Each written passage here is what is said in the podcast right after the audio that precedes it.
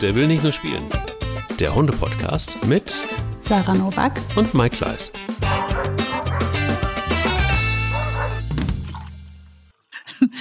Schütt dir noch in Ruhe deinen Tee ein, Ich lieber sagen, Mike. Hallo. ich gesagt, ich mache hier nicht Pipi irgendwie, während wir aufnehmen, sondern Nee, man muss ja auch die Kehle feucht halten für das viele Gequatsche. genau, richtig. Guten Morgen. Guten Morgen. Ach so, sind wir jetzt drin? Ja, sind, wir, sind wir drin? Wir sind drin. Ich habe schon längst drin. auf Aufnahme gedrückt, Ja, es- während also- du dir da eingeschenkt hast. Nicht? Gott sei Dank. Gott sei Dank. Gut, dass wir es aufgeklärt haben. Gut, dass wir es aufgeklärt haben.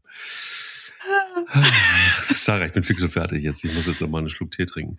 Nein, ähm, das ist einfach zu viel für mich in Wie diesem schnell Morgen. ich den Mike schon aus der Ruhe bringen kann. Das geht ganz schnell. Das, du kannst das ganz schnell, da bin ich mir sogar ganz sicher. Aber Ob das ähm, jetzt ein Kompliment ist, ich glaube irgendwie nicht. doch, das war ein total ernst gemeintes Kompliment. Ja. Hallo? Hallo, Ja, ja. guten Morgen. Ja, gut, guten Morgen. Oh, hallo. so, jetzt werde ich auch noch rot auf, auf meine alten Tage, siehst du? Guck mal, das, so, also das reicht schon. Ein, ein, ein leicht gehauchtes Hallo, is it me you're looking for? Sind wir albern hier. Bitte? Was sind wir wieder albern hier? Voll. Muss aber auch mal sein in diesen Mhm. ängstlichen Zeiten, wie zum Beispiel in dieser Folge, wo es darum geht, ängstliche Hunde in der Stadt mal zu besprechen. Mhm. Ähm, boah, da kommen bei mir sehr, sehr, sehr viele Bilder hoch Mhm. auf einmal.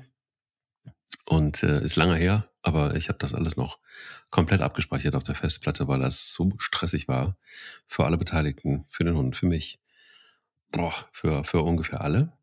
Und bevor wir da aber eintauchen und eine ängstliche Folge machen, vielleicht äh, ein Hundemoment der Woche, der nicht ganz so ängstlich ist. Wie war deiner? Meiner war überhaupt nicht ängstlich, sondern äh, relativ entspannt und schön. Was heißt relativ? Sogar ziemlich entspannt und schön. Ähm, Ronja, Mika und Boogie auf einem Haufen kuschelnd am Schlafen. Ja, es ist passiert. Ähm, also die haben ja sich immer mehr angenähert sowieso, aber ähm, jetzt diese Woche war es nach einem unserer langen matschigen Spaziergänge, im Moment ist wieder hier alles nur Matsche-Patsche, ähm, haben diese Hunde sich nachher irgendwie so eng aufeinander gekuschelt und so eng zueinander gekuschelt, dass die wirklich ein, ein richtig enges Kontakt liegen und nicht Rücken an Rücken, sondern so Kopf auf Po mäßig. Hatte ich Oh. da so einen Knoten aus Hunden und ähm, ich war gerade am Wäschefalten und ich wusste, wenn ich aufstehe, wird sich das auflösen, weil wenn ich aufstehe, kommen die alle und gucken, was ich da so mache. Und ähm, ich hatte das Handy nicht zur Hand, also kein Foto leider. Aber ich kann sagen, es war zauberhaft und jetzt warte ich ähm, mit sehr viel Hoffnung auf einen nächsten solchen Moment. Aber das war sehr schön und ähm, gerade jetzt das Verhältnis zwischen den beiden großen Hunden. Ach, das ist gerade so herrlich. Jetzt werden bald ähm, Ronja und Mika, also ich warte, jeden, sie müssten jeden Moment läufig werden. Ich hoffe, dass das dann sich nicht wieder ändert. Hm, mal gucken. Der Anfang ist gemacht, guck mal. Ja, wird immer besser. Perfekt. Schön, Schön. ne? Mhm. Ein kuscheliger Hundemoment der Woche. Voll. Und bei dir? Ach, du kennst das, wenn Kinder immer mehr lernen, mit Hunden umzugehen und, und, und sich einen äh, Ast freuen, wenn die Dinge gut laufen mit Hunden. Und ähm, da gab es zwei Sachen, ein, also quasi direkt hintereinander. Erst war es so, dass ähm, ich gesagt habe, dass ähm, meine Tochter ihr doch gerne, also Spanner gerne mal die Medizin geben soll, eine, eine, eine Tablette. Und es gibt ja so Tabletten, die Hunde gerne einfach so fressen, weil da irgendwas drin ist, was gut schmeckt. Und das war eine sehr kleine Tablette. Und ähm, dann, dann siehst du so dieses, diese kleine Hand und diese sehr kleine Tablette und du denkst so, okay, du kennst deinen Hund, du weißt aber auch, dass sie gerne frisst. Mal gucken, wie es so ist. Und erstaunlicherweise, wenn du Vertrauen hast zu beiden, dann geht's dann einfach gut. Und genau so war's. Und das war ein Spaß für sie, weil sie irgendwie, es war irgendwie, natürlich hatte sie dann so ein bisschen die Zähne gespürt und ein bisschen die, die nasse Schnauze gespürt und dann hat sie aber, es waren ja ganz vorsichtig so zugegriffen und hat dann, also zugeschnitten, nicht zugeschnitten, also die, die Tablette genommen. Ein Riesenspaß. Ein riesen, Riesenspaß. Und das nächste, was passierte, war, dass jeder Hund ein Leckerli bekommen hat. Und ähm, das war der größte Spaß, der allergrößte Spaß. Es war so ein getrocknetes Stück Rind und dann gab es das irgendwie so, habe ich gesagt, so, jetzt gibst du das erst dem Bilbo und dann erst der Bilbo das gegeben hat. Bilbo ist ja sehr vorsichtig. Bei Pelle war es einfach auch schon so sehr schnell, so tick. Und ähm, das fand sie irgendwie, irgendwie so, ach ja, okay. Und dann fing sie aber an zu lachen. Und ähm, ja, und bei Spanier war es dann ganz vorsichtig. So, und dann hatten wir so diese Runde durch. Und das war das erste Mal und das ist wunderschön. Das ist einfach toll, weil du einfach so, jetzt wird das so langsam eine Routine und ähm, ist so der, der, der nächste Schritt in, wie geht man gut mit Hunden um? So, jetzt wäre der nächste Schritt, dass wie vielleicht noch ein Kommando dazu gibt oder so. Keine Ahnung. Aber das ist so irre, weil du, weil du gerade noch, weiß ich nicht, gefühlt, ähm, dass, dass das Bild vor Augen hast, dass das, weiß ich nicht, dass, dass da jemand noch nicht mal laufen kann und plötzlich ändert sich die Welt so. Ne? Und aber auch schön, weil der um, Umgang einfach mit dem, mit dem Hund oder mit den Hunden als sich verändert. Und es so eine, also nichts Besonderes mehr ist, und das ist eigentlich das Besondere, und es eine gewisse Normalität bekommt. Und das ist mhm. einfach, ähm, ja, ist einfach toll zu sehen. Ja, also ich habe auch das Gefühl, dass die ähm, Kinder, wenn die dann so da reingeboren werden in diese Hundewelt, ja. vor allem mit so vielen und die so, ich sag mal, in der Überzahl sind auch faktisch, ähm, dass die Hunde so ein, äh, die Kinder so ein Selbstverständnis für den Umgang mit den Tieren ähm, aufbauen können, wenn man sie da begleitet gut. Ne? Und ähm, also das beobachte ich jetzt bei meinen, die sind ja inzwischen schon sieben und neun Jahre alt und seit sieben und neun Jahren immer, immer permanent mit X-Hunden. Und ähm, ja, wenn ich das so sehe, wenn die auf einen Hund treffen, also zum Beispiel zuletzt habe ich die Leni zu, zu einer Freundin gebracht und dann geht die Tür auf und dann knallt da so ein Jagdhund voll auf Leni zu. Und Leni bleibt so stehen, also tiefenentspannt stand die da einfach, guckt sich den so an und sagt zu ihrer Freundin, ach, ist das die so und so? Ja. Oh, die ist ja süß. und ich dachte, okay.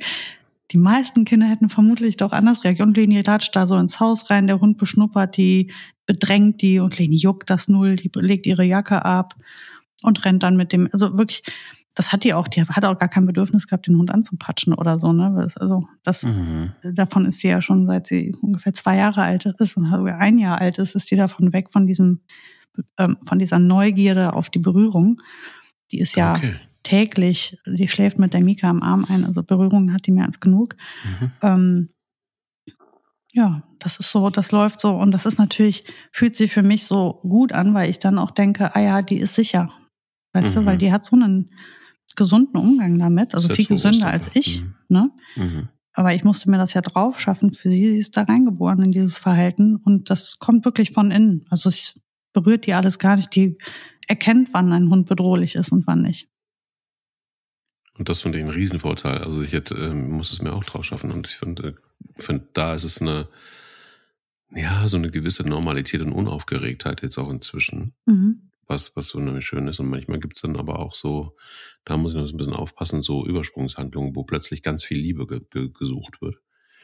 Wo man sich dann so ähm, mit inzwischen vorsichtig den Kopf so ganz vorsichtig in Richtung Kopf und Spanier legt. Mhm. Und, und, ähm, und, und dann merkst du, da ist aber auch dann eine Interaktion zwischen beiden.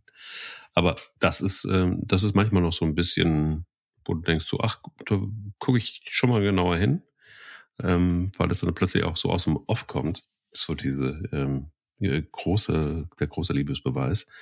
Und der kann dann auch manchmal etwas äh, üppiger ausfallen, was, was nicht jeder Hund gerne mag.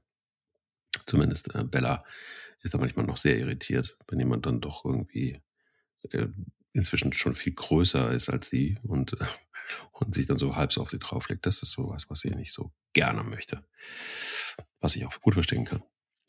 Ähm, das Thema, das wir uns heute ausgesucht haben, ist ein Thema, das hm, jeder von uns schon, glaube ich, mehrmals irgendwie auch erlebt hat. Ähm, was ist denn so deine krasseste Erfahrung mit Hunden oder mit einem Hund, der Angst im Straßenverkehr oder überhaupt in, auf der Straße oder in, in den Großstädten, ja, lass uns bei der Straße bleiben, hatte? Wie, wie hast du es wahrgenommen? Das war ein Podenko aus dem Tierschutz, ein Kundenhund. Den werde ich nie vergessen. Und der wohnte mitten in der Kölner Innenstadt in Ehrenfeld. Relativ nah an den Bahnlinien auch. Und ähm, ja, also der, der war, das war schon krass. Also an dem haben wir lang gearbeitet. Ja, das ist so ein Hund, wo du dann nachher oder zwischendurch immer denkst, ach Mensch, dich hätten sie doch wirklich besser nicht in die Stadt vermittelt. Mhm. Also du hättest ein, ein, gutes Leben außerhalb der Stadt führen können und das wäre wahrscheinlich schon anstrengend genug gewesen für den, weil das also wirklich ein ganz, ganz schlimmer Angstpatient war, aber sein größter Feind war tatsächlich der Straßenverkehr und diese Lautstärke und Unruhe. Und ich habe mir den ganzen Sommer die Zähne an dem ausgebissen. Also, boah, was haben wir viel mit dem gearbeitet, ja. Und da machst du halt sehr viel Beziehungsarbeit. Und wenn du dann noch, ich sage mal, einen eher unsicheren Hundehalter hast, ähm, dann ist das, das ist schon, schon herausfordernd. Und das war so einer. Den werde ich auch wirklich nie vergessen. So ein ganz hübsches, schönes Tier. Rodenko-Mischling, wie gesagt. Oder vielleicht war der sogar feinrassig.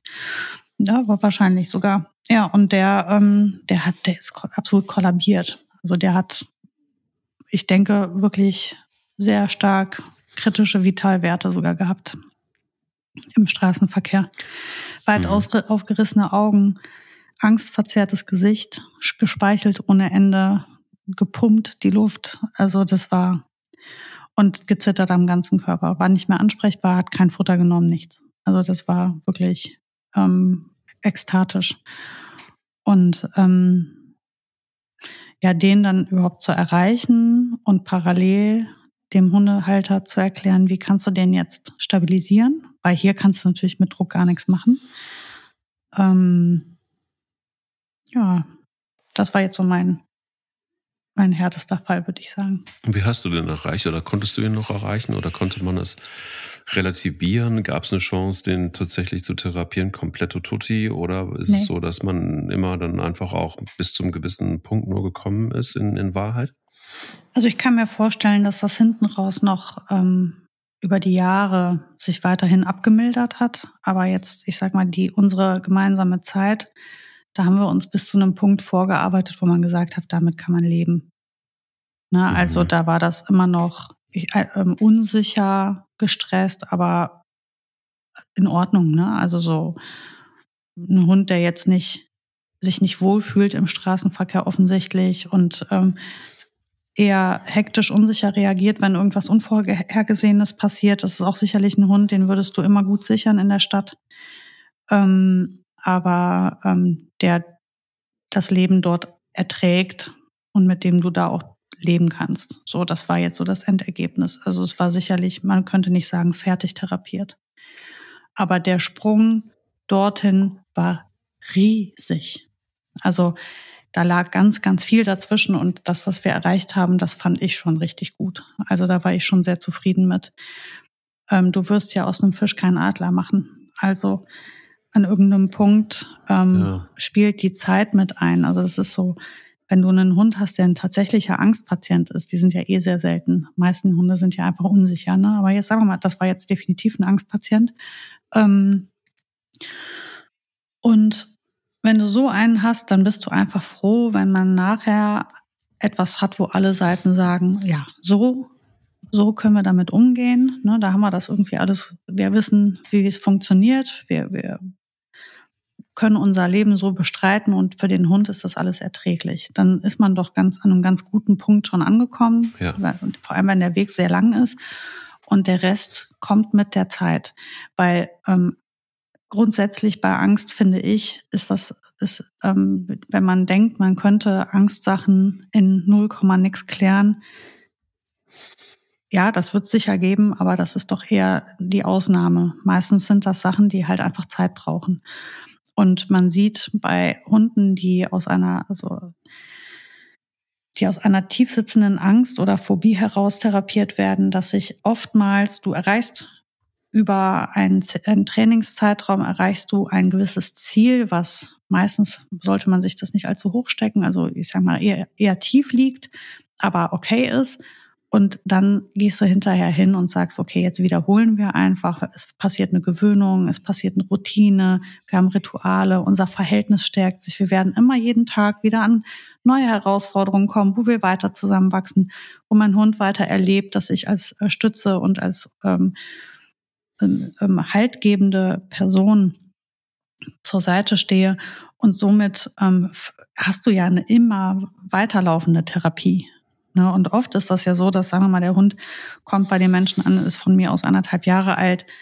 Man arbeitet ich vielleicht ein bis zwei Jahre aktiv an der Sache, bis man die, ich sag mal, gut im Griff hat und das alles fein ist, dann ist der Hund ja gerade mal drei, vier Jahre alt. Ja, und dann passiert ja jeden Monat immer wieder was. Ja. Und ähm, irgendwann ist der Hund acht und man guckt zurück und denkt sich, boah, wie das mal gewesen ist. Mhm. Ja, und das ist nicht von heute auf morgen gegangen, sondern das war echt ein langer Prozess. Anders ist das ja beispielsweise bei einer Aggression oft, ne? oder bei einer augenscheinlichen Aggression, bei einem aggressiven Verhalten. Das kannst du manchmal innerhalb von einer Einheit abstellen. Ne? Oder so, so ungewünschtes Verhalten, Bellen oder sowas. Das stellst du zack ab, aber Angst stellst du nicht ab. Wie hast du das so aufgebaut? Ist bestimmt mal ganz interessant zu wissen, wie du da so vorgegangen bist bei dem Podenko. Das würde mich interessieren. Ähm, ja, kann ich dir gut sagen, weil ähm, auch da haben wir uns, wir, wir, haben viele Sachen versucht. Das, was nachher gut funktioniert hat, war, also erstmal haben wir, also wir haben mehrere Stränge gehabt. Der eine Strang war die Halterin, also mhm. sie zu stärken und ihr zu erklären, wie wichtig ihr Auftritt ist und ihre Ansprache dem Hund gegenüber. Ähm, also heißt, bestimmt selbstbewusst, äh, kraftgebend, nicht unsicher. Und also weil sie war selber sehr unsicher und das Verhalten des Hundes hat sie immer noch mehr verunsichert. Also die haben sich ja. gegenseitig immer mehr verunsichert. Das heißt also erstmal musste ich ähm, versuchen, sie zu stabilisieren, damit sie dem Hund Kraft geben kann. Wenn man selber natürlich nicht stark ist, dann kann man ja einem anderen nicht was von der Kraft abgeben, die man ja gerade nicht hat. Das heißt, das war die eine Sache. Die andere Sache war, der Hund ähm, dem Hund ein Verhalten anbieten. Also du, ein Hund, der in einer richtigen Angst steckt, dem bringst du nichts mehr bei, weil der ist nicht ansprechbar. Der nimmt auch kein Futter. Das heißt also, die Sachen, ähm, da musst du halt versuchen, in eine Gewöhnung zu gehen. Bei einem Hund mit einer solchen Angst wäre zum Beispiel, glaube ich, hätten wir damals eine Reizüberflutung gemacht, hätten wir uns den abgeschossen. Ich glaube, also ich glaube, das wäre der größte Fehler gewesen, den man hätte machen können. Ähm, wir haben ihn gewöhnt. Also heißt, wir sind an Stellen gegangen, wo wir mäßigen Verkehr hatten, wo wir mäßige, ähm, mäßigen Stress hatten und haben hier zusammengearbeitet. Das heißt, also wir haben uns zusammen mit dem hingesetzt. Wir haben viel Körperkontakt gemacht. Wir haben ihn aber nicht gestreichelt, sondern gehalten.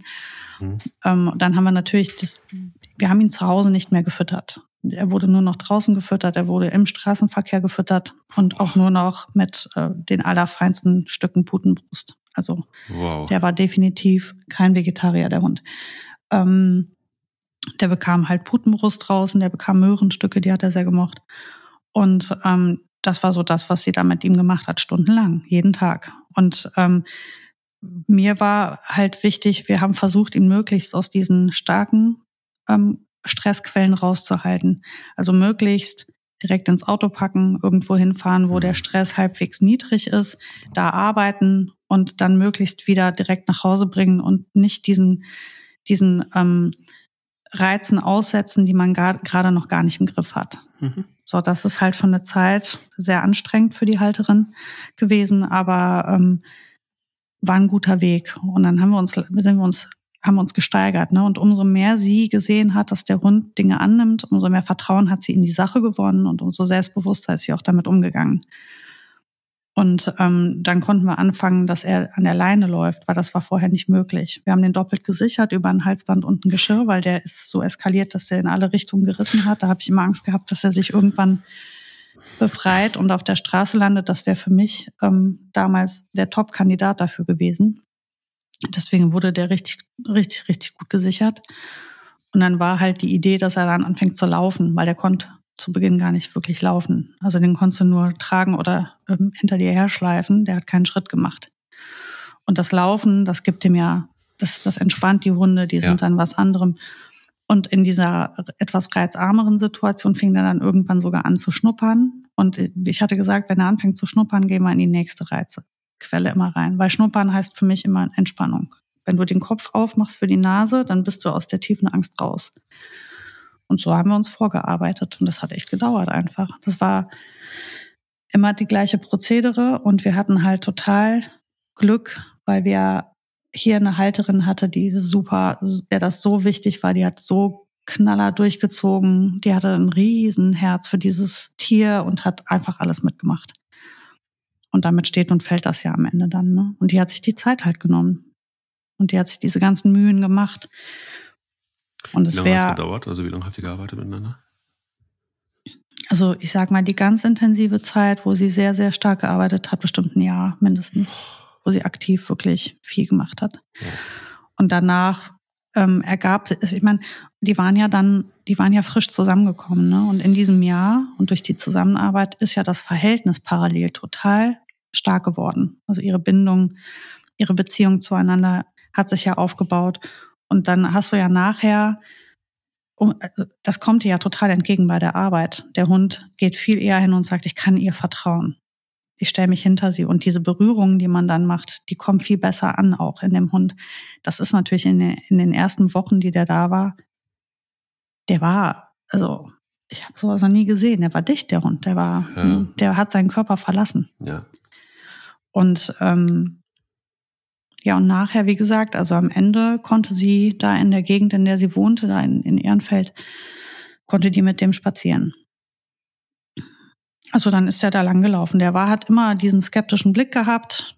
Der war, hatte immer einen vorsichtigen, also eine, eine Körperhaltung, die, die ja, gezeigt hat, dass der, dass mhm. der ähm, Stress hatte. Aber das war kein Vergleich zu dem, wo der hergekommen war. Also es war, der hatte richtig viel geschafft. Und ich bin mir sicher, dass, also ich habe die ja jetzt auch nicht mehr dann drei, vier Jahre nicht mehr gesehen. Also ich weiß jetzt nicht, wo, wo die jetzt stehen, aber ich bin mir fast, ich müsste sie mal fragen.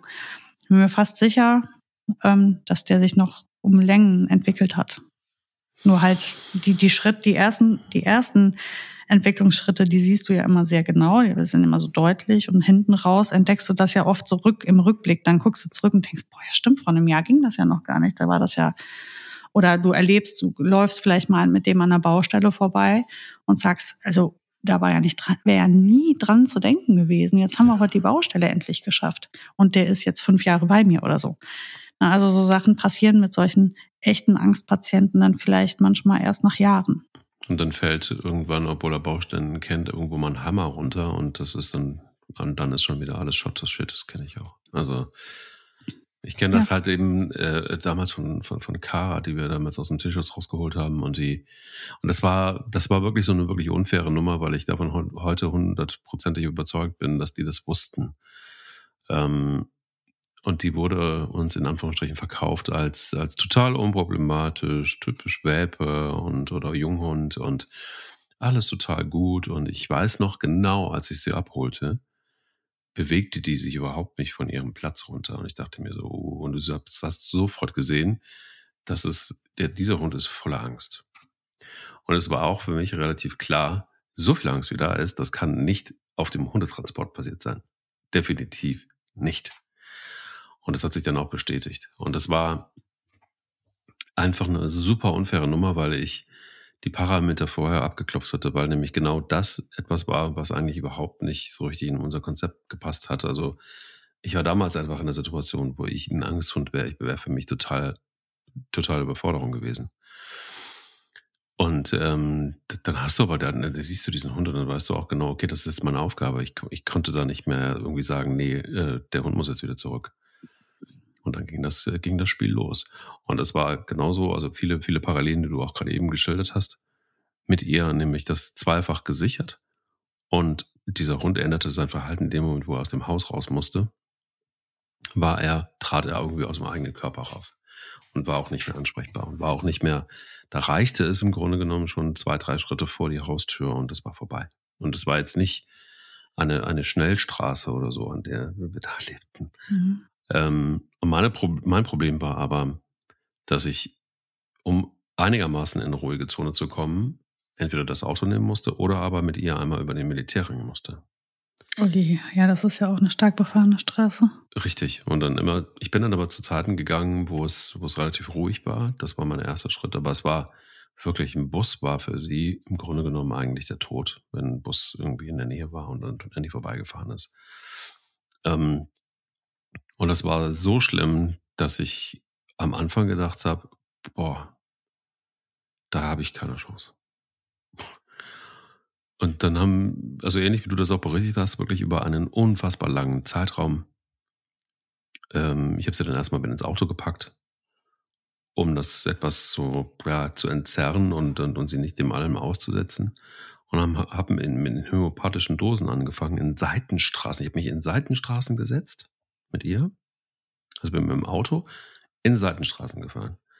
Habe sie rausgeholt, habe mich da hingesetzt mit ihr und habe ähm, mich neben sie gesetzt und, und habe sie tatsächlich auch immer die ganze Zeit so beruhigt und so, ne, versucht Ruhe zu geben. Und immer wenn Menschen vorbeikamen, oder ein Auto oder ein Fahrrad oder was auch immer, habe ich versucht, sie aus diesem Tunnel zu holen. Und das hat schon ewig gedauert. Und das ging Step by Step dann so weiter. Ähm, bis ich irgendwann auf die Idee kam, setz sie ein paar Minuten dieser Situation aus und dann belohnen sie hinterher. Und das war ein Gamechanger. Also sie wusste irgendwann, okay, ich muss jetzt eine gewisse Zeit durchhalten, dann kommt das Feld und dann kann ich springen. Oder ich treffe andere Hunde, gab so eine Hundewiese. Und das bedeutete, sie hat sich dann konditioniert und für diese kurze Strecke wirklich in ihrer Welt zusammengerissen, weil sie wusste, da kommt dann was. Ich habe ein Ziel und dieses Ziel ist angenehm, dieses Ziel ist positiv. Und das ist auch verlässlich. Es ist also nicht so, dass mal an einem Tag das nicht passiert, sondern es ist immer etwas Positives, was dann passiert. Und das war der nächste Game Changer. Dauerte aber insgesamt auch dreiviertel Jahr oder so. Und dann ging es weiter mit ähm, kurze Anforderungen, sehr lange ausgedehnte Spaziergänge, wo sie sich auch auspowern konnte. Und dann hast du gesehen, auf dem Rückweg kurze Strecke wieder zurück, wo viel befahren war, war sie auch deutlich ruhiger. Also diese Ausgeglichenheit, die über die Bewegung hat sie eigentlich, das war dann ihr Schlüssel. Die Bewegung hat bei ihr alles ausgemacht. Damit habe ich vieles in den Griff gekriegt. Und ich habe dann auch irgendwann so reagiert, dass ich sie sich erstmal habe auspowern lassen und dann mit ihr gearbeitet habe, weil ein müder Körper dann eben deutlich weniger angespannt ist als ein Hund, der komplett sowieso voller Energie ist und die wie gespannt ist wie eine Feder. Ähm, und dann habe ich noch äh, auch ganz äh, interessant in dem Zusammenhang das Futter umgestellt. Und habe ihr sehr viel leicht verdauliche Geschichten gegeben, wie Huhn zum Beispiel und Reis. Ähm, und habe den Eindruck gehabt, dass dieses ganze Powerfutter so, ne, weil all diese ganzen Futter, die wir so kriegen, ähm, auch die sind ja wahnsinnig hochwertig und teilweise steht es ja auch drauf, sogar, ähm, wenn man mal die, die Inhaltsstoffe anguckt, ist das eigentlich viel zu viel Energie für einen Hund, der normal ausgelastet ist.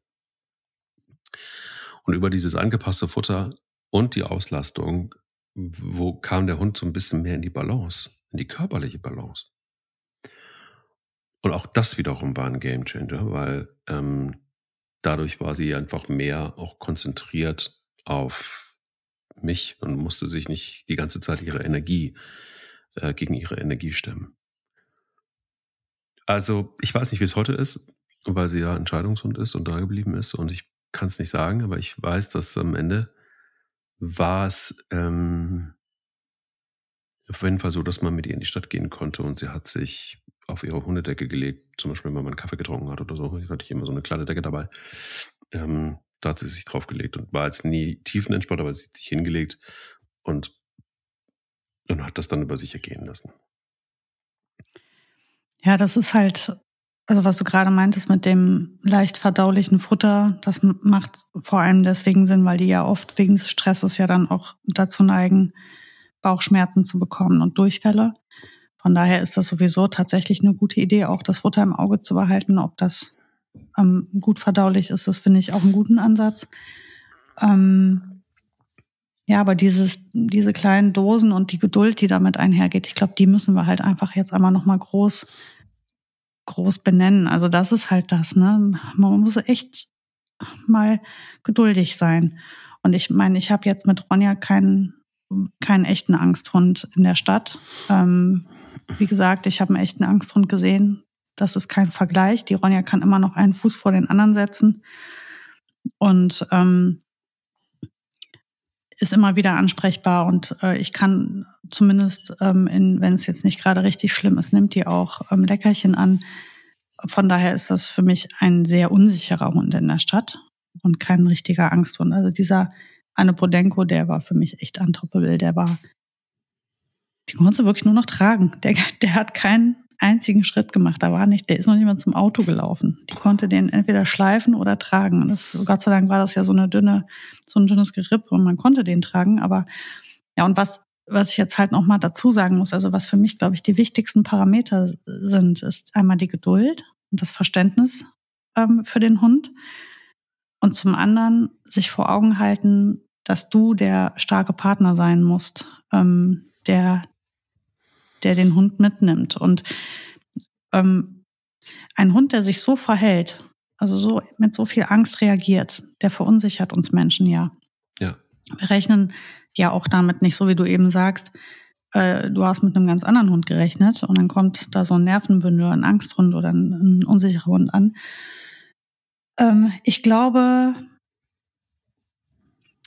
also wenn ich jetzt beim Beispiel Ronja bleibe, die war ja jetzt eh einen ganz anderen Weg gegangen, aber wenn ich jetzt sagen würde, der Verein, aus dem die kommt und die Situation, aus der sie kommt, da konnten, hätten die mir gar nicht sagen können, wie die auf eine, Stadt, auf eine Stadtsituation reagieren, weil die in ihrem Leben noch nie eine gesehen hatte.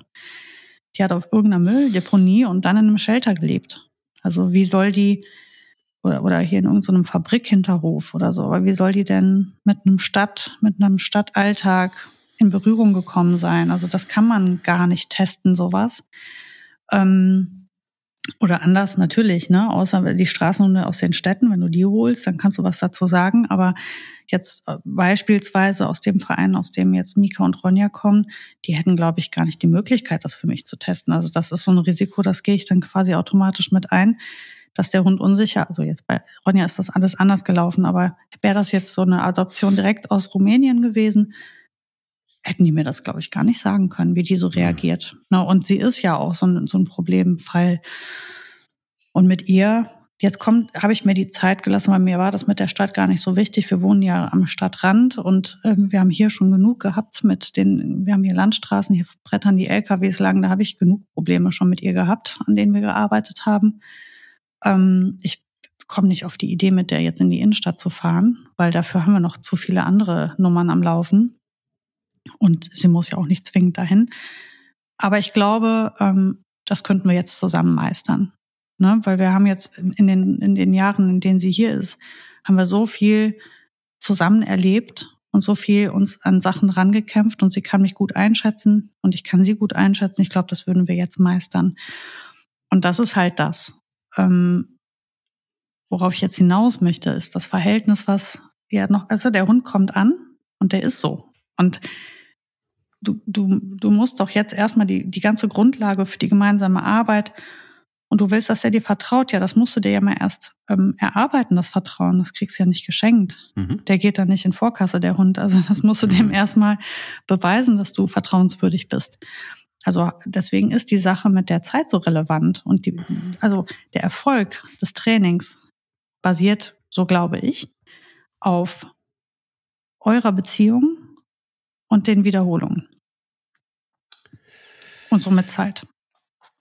Ich bin da bei dir. Ich, ich, also in einem Punkt, ähm, also das bezieht sich jetzt aber mehr so auf meinen hm, oder den Verein damals.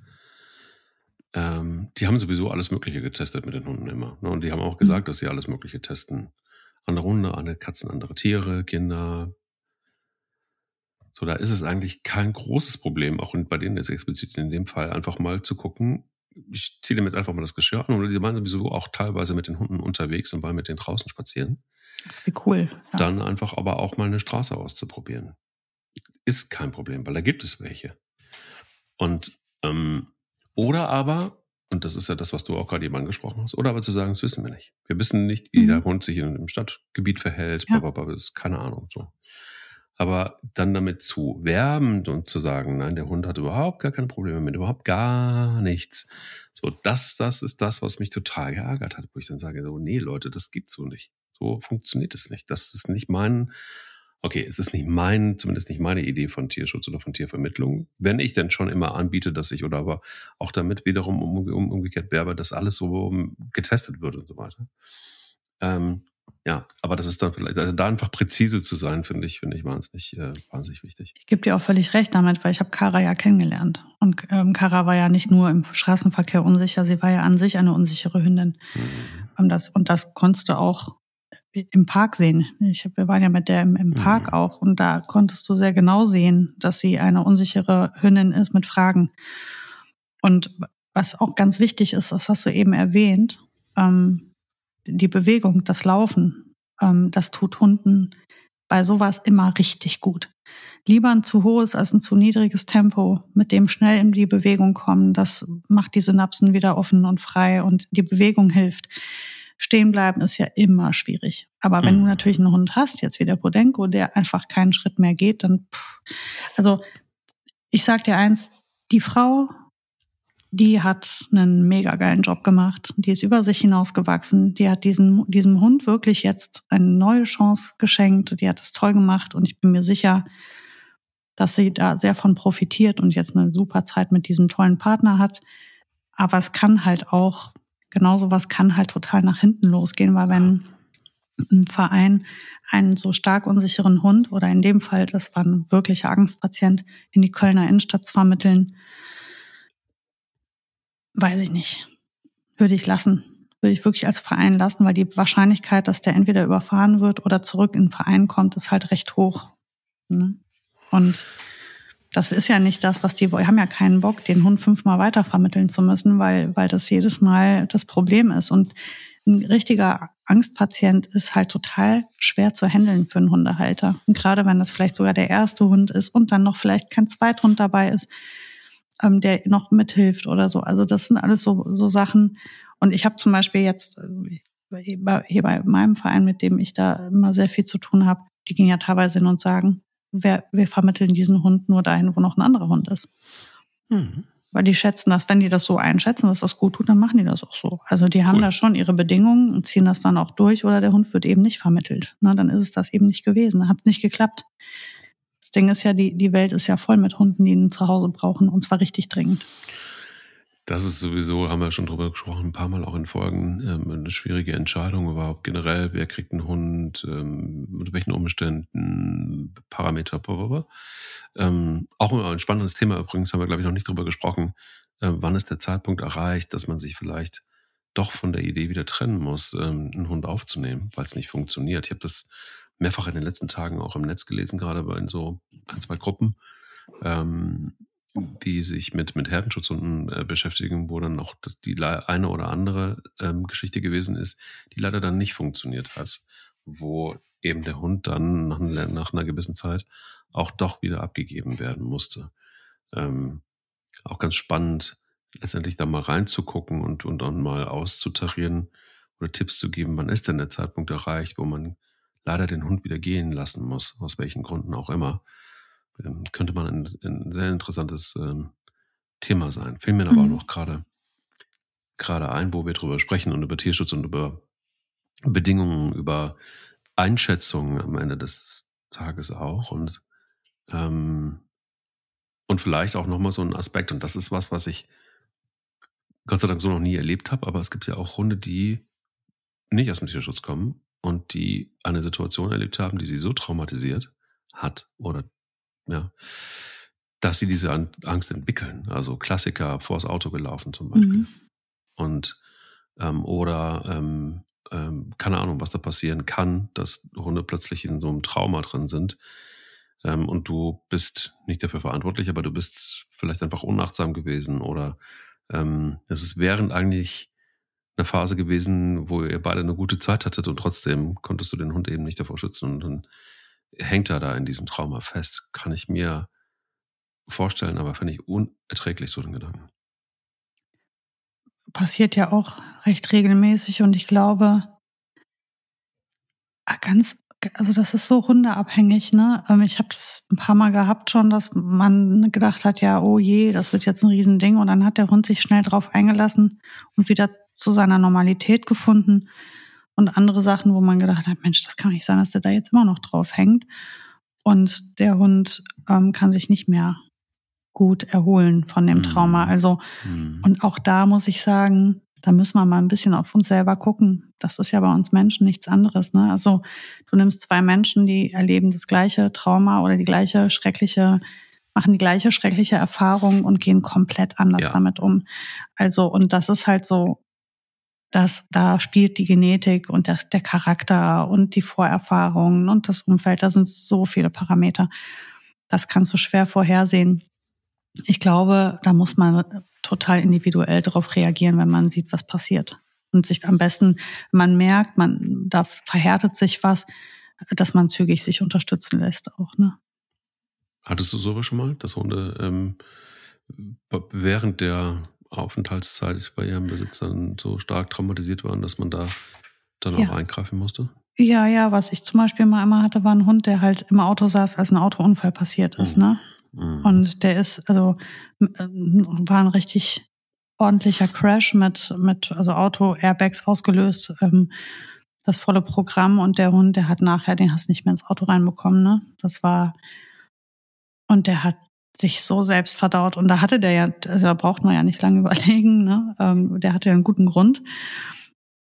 Und dann mussten wir den halt da wieder vertraut machen mit und ähm, ja, bei Angst ist das halt so eine Sache, das löst du nicht sofort. Das kennst du ja von uns Menschen auch. Wenn, wenn du dir mal, wenn du dich mal richtig doll verbrannt hast an irgendeiner Sache, ähm, dann braucht das deine Zeit, bis du in die Situation wieder Vertrauen fasst. Vor allem, wenn du keinen Einfluss auf den, auf, auf darauf hast, wie es läuft. Und der Hund hat ja keinen Einfluss. Der wird ja willkürlich in das Auto reingesetzt und dann fährt das los und der muss ja eigentlich sekündlich damit rechnen, dass was passiert wenn du der Fahrer von dem Auto bist, ist ja klar, dass du dich schnell erholen kannst davon, ja, weil ähm, du hast ja Einfluss, wie du fährst, wie aufmerksam du fährst, ähm, wie sehr du die anderen Parameter der, der Straßen, also der, der, der, des Straßenverkehrs im Auge behältst. Aber der Hund, der ist ja willkürlich der Sache ausgesetzt.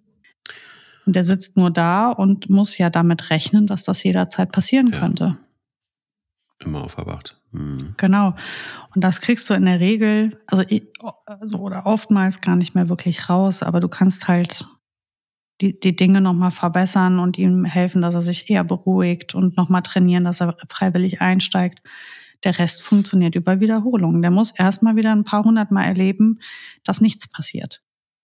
Weißt du, was mir gerade einfällt? Also man, man, man sagt ja ganz oft, dass äh, ein Zweithund für solche Situationen oder für solche Hunde wunderbar ist und vielleicht sogar ähm, das ausgleichen kann. Habe ich nie erlebt bisher. Also gerade bei, bei Kara, du hast angesprochen, der war das scheißegal, ob da jetzt ein anderer Hund noch mit dabei gewesen ist. Egal wie, sie, wie sehr sie den Hund ähm, in der Wohnung oder im Haus mhm. geliebt hat. Ähm, der Film begann im Grunde genommen in dem Moment, der eigene Film als die Tür aufging. Also da war nichts zu machen, aber auch gar nichts zu machen. Aber es ist, da, ist das mehr ein Mythos deiner Meinung nach? Nee, oder ich glaube, das, das, ist schon so. Ja, okay. Ich glaube, das stimmt. Und das hängt vom Hund ab und das hängt vom anderen Hund ab und das hängt vom Verhältnis zwischen den Hunden ab und wie wichtig das dem ist. Also dem der Hund muss ja erstmal ein Verhältnis zu dem anderen Hund haben. Und der andere Hund, der muss ja super souverän und selbstbewusst sein. Ja. Und das muss der dem anderen ja auch rüberbringen. Und dann müssen die ja noch in dem Verhältnis stehen, dass der eine sagt, das, was der andere denkt, das ist mir wichtig. Also, und dann kann das super sein. Also ich bin mir sicher, ich hätte mit Ronja ein Riesenthema, wenn ich nicht noch die anderen Hunde hätte. Mhm, okay. Dann wäre das sicherlich noch schwieriger. Also sie orientiert sich unglaublich viel an den anderen und vor allem an Boogie. Also die Hündin, vor der sie mehr Respekt hat, wohl auch das Verhältnis viel distanzierter ist. Das ist aber nicht hier mhm. der Kumpel wie mit Mika, das ist ja hier die, das ist ihre Freundin. Aber aufschauen tut sie dann zur Boogie. Okay. An der orientiert sie sich. Also gerade wenn Situationen kritisch sind, wird sie nicht zu Mika, sondern zu Boogie rennen. Und das tut sie, weil Boogie halt völlig in sich ruhend ist. Wann ist, wann, guck mal, Ronja ist ja total entspannt mit allem, nur Silvester nicht. Wer ist denn Silvester noch unentspannt? Hm. Mhm. Tada. Mhm. Und dann hast du es ja. Die hat keine Negativerfahrung mit, mit Silvester gemacht. Ich habe auch das Gefühl, dass es, also ich kann mir gut vorstellen, dass der Auslöser eher Boogie als, als das Feuerwerk ist. Oder vielleicht auch beides. Vielleicht begünstigt sich das. Vielleicht wäre Boogie Silvester souveräner, wäre es Ronja eventuell auch. Mhm. Ähm, aber was ich damit sagen möchte ist, ähm, Ich glaube, das hängt total von den Hunden und vom, und vom Verhältnis ab. Umso länger die sich kennen, umso mehr die zusammen sind, umso mehr hilft sich das auch. Mhm. Aber ähm, also Schaden tut's nur dann, wenn der andere Hund auch unsicher ist. Hast du zwei unsichere Hunde, hast du boah, das ist die so, Hölle auf Erden wahrscheinlich. Das ist wie ne? zwei unsichere Menschen. Na, wenn du zwei Leute zusammen an einen Tisch setzt, die die gleiche gefährliche Meinung haben, potenziert sich das. Ist halt so. Und ähm, sehen wir ja auch in der Politik viel. Und ähm, das Angst ist etwas, was sich gut übertragen lässt und Sicherheiten auch. Ich habe ja schon mal dieses Beispiel genannt. Wenn ich durch eine durch einen ganz einen ganz gefährlichen Urwald muss, wo überall Gefahren lauern, und ich habe total Schiss und piss mich halb ein, und dann kommt jemand und denkt genau wie ich. Wie soll denn das laufen? Das wird ja eine Katastrophe. Das wird Geil. ja nur noch schlimmer, als hätte ich es alleine gemacht. Ja. Kommt aber jemand und haut mir auf die Schulter und sagt, jetzt stell dich nicht so an, komm, ich mache das hier mit dir. Stell dich hinter mich, ich regel das. Also ich meine, das ist halt der Punkt. Und da ist halt total wichtig, wer das ist und wie wichtig ist der mir. Ich finde einen ganz, ganz tollen ähm, Aspekt, als du das ähm, mit dem Potenko geschildert hast, mal unabhängig von Zweithunden und Co., ähm, beim Besitzer anzufangen und den zu stabilisieren. Das ist ja was, was normalerweise, wenn du jetzt in eine normale Hundeschule gehst, ähm, auch irgendwie vielleicht eine Rolle spielt. Aber die Herangehensweise finde ich gut, weil, weil ich, weil ich, also ich habe selber damals gemerkt, dass ich am Anfang total unsicher war. Also irgendwann war dann der Punkt erreicht, relativ schnell, Gott sei Dank, sonst hätte ich irgendwie reagieren müssen. Ähm, wo ich dann dachte so, okay, du musst jetzt, du musst jetzt auf jeden Fall ruhig bleiben. Wenn du nicht ruhig bleibst, wenn du nicht souverän bist, wenn du äh, äh, sie da jetzt nicht durchlotst, dann wird das nichts und äh, wird vielleicht auch noch nur noch gefährlich am Ende. Mm. Und meine Technik war dann auch, mich gar nicht zu sehr auf sie zu konzentrieren, sondern einfach meinen Weg zu gehen und sie folgen zu lassen. Und da passierte übrigens was ganz Interessantes äh, da war es so, dass sie das erste Mal mich anguckte, weil ich sie nicht angeguckt habe, mich nicht auf sie konzentriert habe, sondern dann hat sie sich an mir wiederum orientiert. Das waren zwar kleine Nuancen nur, aber, ähm, aber so wichtig in, in dieser ganzen Zeit und auf diesem gesamten Weg dahin, sie einigermaßen zu stabilisieren. Klar, dann kamst du irgendwann ins Spiel, weil es einfach auch nicht mehr, nicht mehr verhandelbar war. Ich wollte auch auch ehrlicherweise nicht mehr, äh, ich wollte mit der richtig arbeiten und noch nicht mehr, nicht mehr, ähm, wollte wirklich vorankommen. Und ich glaube, dann ist genau das, was du ähm, beschrieben hast, auch genau die einzige Möglichkeit, ähm, dass man sich Support holt und dann auch wirklich durchzieht. Ich glaube, je länger das geht, desto, desto mehr backt es dann auf der Festplatte. Und dann wird es schwerer, das darunter zu kratzen. Und ähm, vielleicht hätte ich da auch gar nicht so lange warten sollen. Sondern ganz egal, wie hundeerfahren du bist, es gibt immer erstens Menschen, die es viel besser wissen und zweitens aber auch, mh, hm, es ist manchmal auch ganz gut, wenn es jemand Neutrales macht, weil du ja jeden Tag mit dem Hund zu tun hast. Und wir ja sowas haben, was Hunde nicht haben, nämlich Mitleid. Und ähm, guck mal, letztes Mal haben wir über Verbellen gesprochen und schon und schon sind wir eigentlich fast wieder im Thema vom letzten Mein unsicherer Hund, da war er doch, den habt ihr jetzt gehört. Das ist übrigens das wunderschöne Bellen von Ronja. Ich habe ja schon mal gesagt, ich liebe diesen Hund ja abgöttisch, aber das Bellen, oh Gott. Ich finde, die hat ein furchtbares Bellen. Ja, das denke ich bei Belle auch. Oh, schön ist es nicht. Noch so eine schlimme Stimme, ne? Also, und weißt du was, die, die hat so ein süßes Brummen, ne? Die kann so toll brummen und, und so raunzen. Die hat ganz viele andere tolle Stimmen ähm, Effekte, Special Effects. Aber das Bellen, oh, du hörst ja aus diesen Bällen, hörst du die Unsicherheit. Ja. Du hörst ja, ich bin ein unsicherer Hund, aber ich bälle, um so zu tun, als wäre ich hier sonst wer. Ne? Und das war übrigens auch, was ich in der letzten Folge erzählt habe. Gerade sie hat also gemeldet, gebellt und dann habe ich jetzt eben einmal gezischt und dann ist gut. Boah, das ist wirklich beeindruckend. Das müsst ihr bei, bei Sarah mal wirklich irgendwann erleben bucht euch allen Kurs bei ihr, weil es einfach so erstaunlich ist. Ich, ich, mein Lieblingssound ist ja, äh. das ist so typisch Sarah Noack. Und ja, alle Hunde sind still. Die macht einmal, äh, und sofort ist alles so, okay, alles klar. Wo geht's hin? Das Schlimme ist ja, du kriegst das ja nachher nicht mehr gefiltert. Ich mache das manchmal so doof mit, mit den Kindern auch. Das ist so. Und ich hasse mich dafür. Ich verabscheue mich dafür. Ich, das Mhm. nervt mich selber so doll. Die Kinder sind da irgendwie entspannt. Die sagen immer, ja, ist nicht schlimm, Mama. Aber ich dann immer sage, oh, Entschuldigung, ich, jetzt habe ich dich hier so angezischt.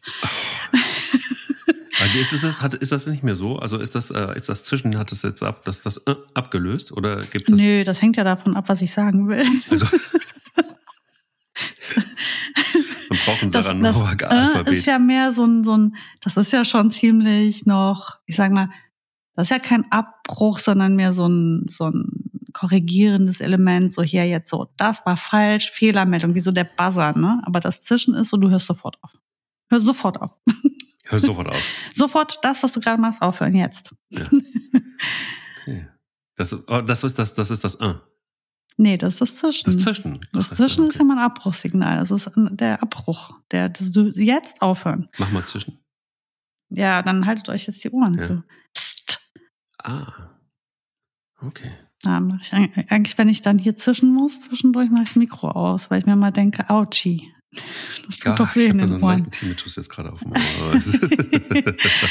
Ja, du kannst es aber auch, kannst ja auch durch die Zähne ähm, pfeifen, ne? Also nicht machen geht ja auch.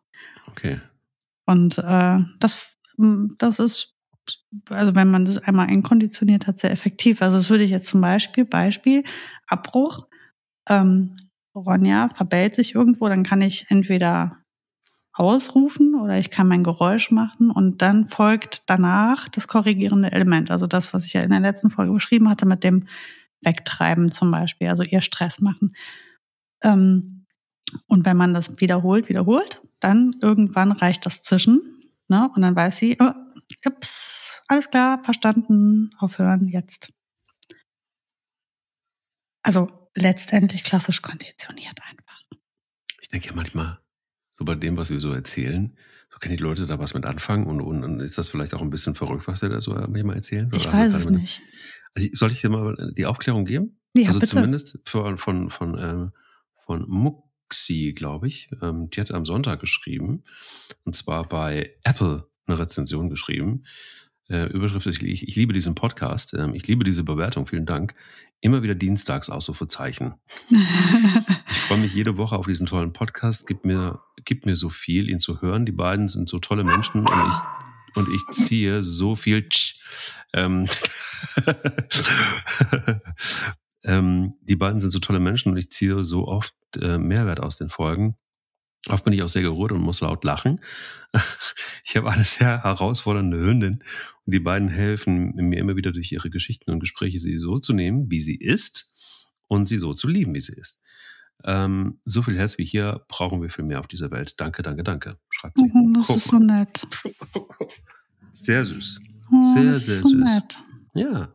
Wir, uns erreichen so viele so unglaublich nette Nachrichten. Im Übrigen auch nochmal, um zurückzukommen auf die damalige Folge, vor, vorletzte Folge, wo es darum ging, wenn wir unseren Partner verlieren eines Tages. Ne? Ja. Ähm, also uns haben so viele unglaublich berührende Nachrichten erreicht danach. Also mir kullerten so oft die Tränen. Ja, hoch. total. Ich habe es alles gelesen. Mhm. Ja, also alle gelesen und und ähm, also wie viel Liebe da draußen auch die Menschen zu ihren Tieren haben und wie, also ich finde das so schön zu wissen, wir sind nicht verrückt. Wir denken, wenn man einmal das erlebt hat, da gibt's viele da draußen, die genauso fühlen wie wir und die, die genauso mit uns leiden. Und das ist schon eigentlich so richtig schön zu wissen. Unbedingt. Mehr ist dem nicht hinzuzufügen. Von der Straße ängstlich rein in jede Menge gute Gefühle am Ende dieses Podcasts. Ich danke dir sehr für heute.